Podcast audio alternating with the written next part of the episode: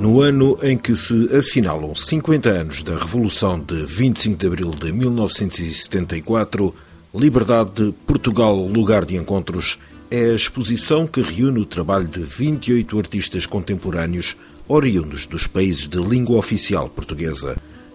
Com a curadoria de João Pinheiranda, a exposição, patente na UCLA e no Centro Cultural de Cabo Verde, em Lisboa, reflete a multiplicidade de encontros só possíveis com o derrubar da ditadura em Portugal e o fim da guerra colonial. As obras partem de uma circunstância histórica concreta, mas tornam-se universais. A entrevista com o curador da exposição aconteceu na Galeria da UCLA.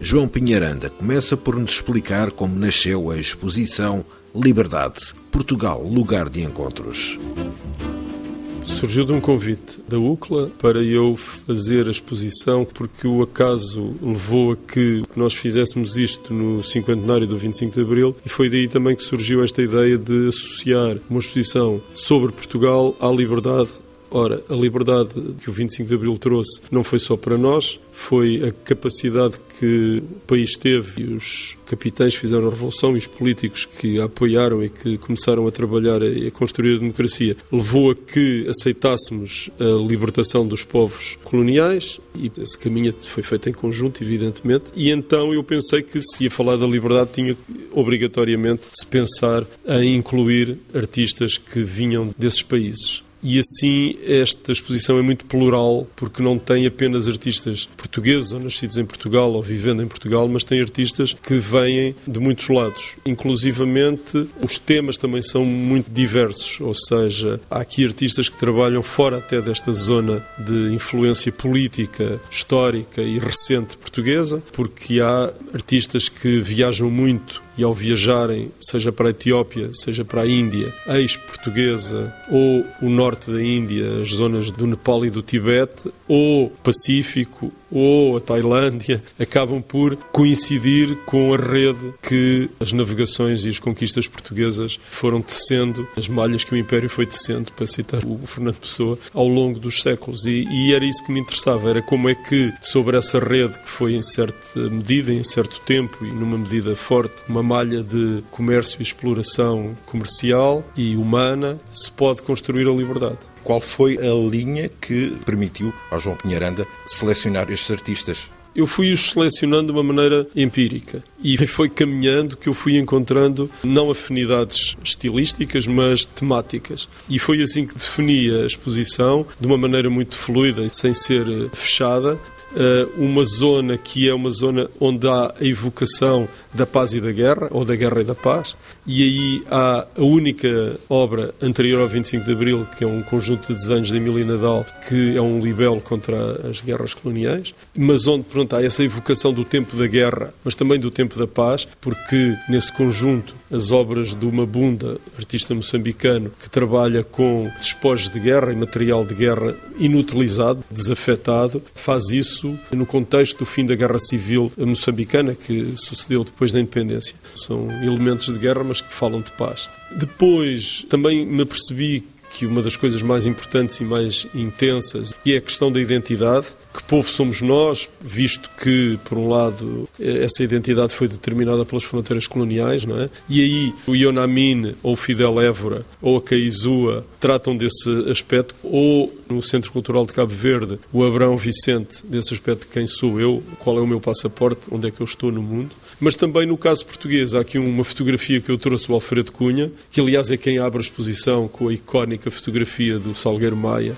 que é, essa outra fotografia de que eu estava a falar, é uma jovem que está a ler A Jangada de Pedra. Um livro em que o Saramago faz uma interrogação sobre o que é que é ser português, ou ibérico, no caso, não é? E eu, das várias fotografias que ele me mostrou, por causa do Salgueiro Maia e por causa deste Salgueiro Maia que aparece aqui ser uma fotografia que foi trabalhada pelo Vils, Alexandre Farto, Aca Vils, e assim juntei duas gerações. O que testemunhou essa madrugada, esse dia limpo de que falava a Sofia, com uma geração que nasceu nos anos 80 e que já foi herdeira da liberdade. Depois há uma outra zona que é uma zona de cotidiano, digamos, como é que estamos agora, uh, e há exatamente um, um, trabalho do Alexandre Farto Vils que trata disso, por exemplo, representando uma cidade chinesa, Xangai, e a monstruosidade dessa cidade e ao mesmo tempo como ela se esboroa, mas ao lado as fotografias do Mário Macilau falam também de uma cidade em abandono, em desertificação, com umas fotografias de uns edifícios de Maputo em degradação. É claro que no final da exposição, e eu estou a falar aqui da UCLA, há três autores que eu poderia destacar. Uma tapeçaria do Carlos Noronha Feio, que parece que está fora disto tudo, porque é um tapete que reproduz um mapa de satélites e, portanto, é como se sobre estas camadas de história que nós temos vindo aqui a falar e que estão aqui, de memórias, etc., haja uma rede, mas agora já não é rede colonial, mas é uma rede de satélites que nos controla outra vez de uma outra maneira. Depois, há duas peças da Cristina Ataíde que são das tais que remetem para fora do universo político do que foi o Império Português, porque refletem memórias de viagens ao norte da Índia e, e são como se fossem microcosmos das montanhas dos Himalaias, digamos assim. Mas é uma leitura misturada na medida em que sobre uma dessas peças há um pó de uma semente que é uma semente brasileira e, portanto, aí há uma remetência para dois universos, uma coisa quase esquizofrénica portuguesa. No Cabo Verde há uma peça da Graça Pereira Coutinho, uma cerâmica que remete para a Etiópia, que é também um outro mito. Aliás, quase que foi a Etiópia que justificou o início das viagens por África abaixo à procura do Preste João. É? O Preste João é tão importante como o Dom Sebastião penso eu.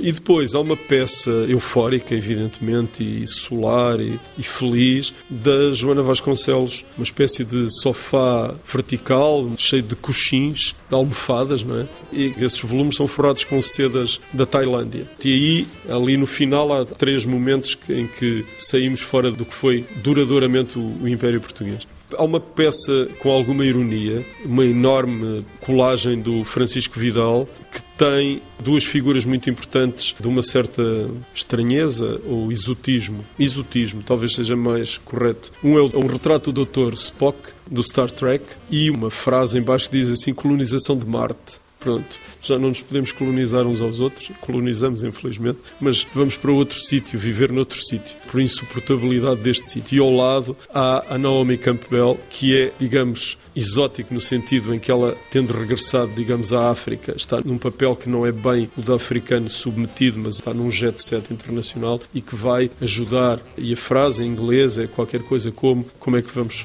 salvar o mundo? Não é bem essa a minha interrogação, nem a interrogação de alguns artistas aqui, e o pessimismo do Nu Barreto, que pode começar e acabar a exposição, que tem uma bandeira americana em termos de forma, mas as cores são as cores das bandeiras africanas, o amarelo, o vermelho, o preto, etc.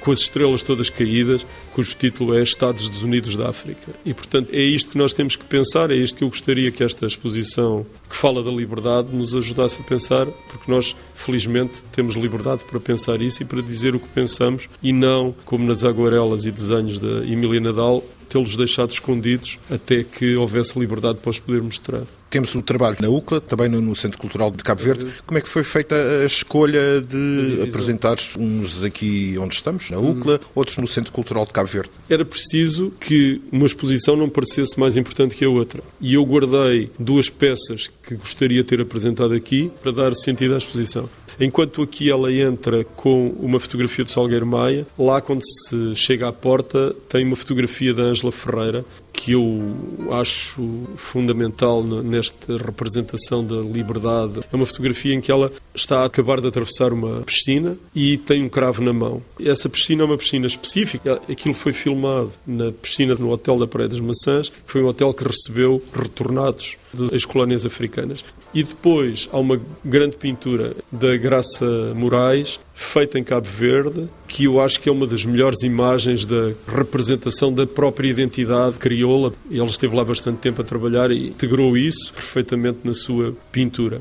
E pronto, essas duas peças poderiam estar aqui, estando lá, obrigatoriamente as pessoas irão lá ver e conseguirão perceber que, apesar de estes serem os dois nomes mais importantes do grupo, há uma unidade e os temas que estão aqui, da identidade, da história, da escravatura e da festa, estão replicados lá nos outros artistas que lá estão representados também.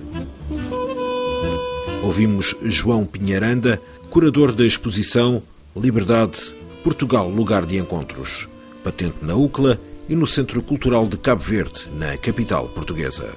De Lisboa, Luís Guita para RFI.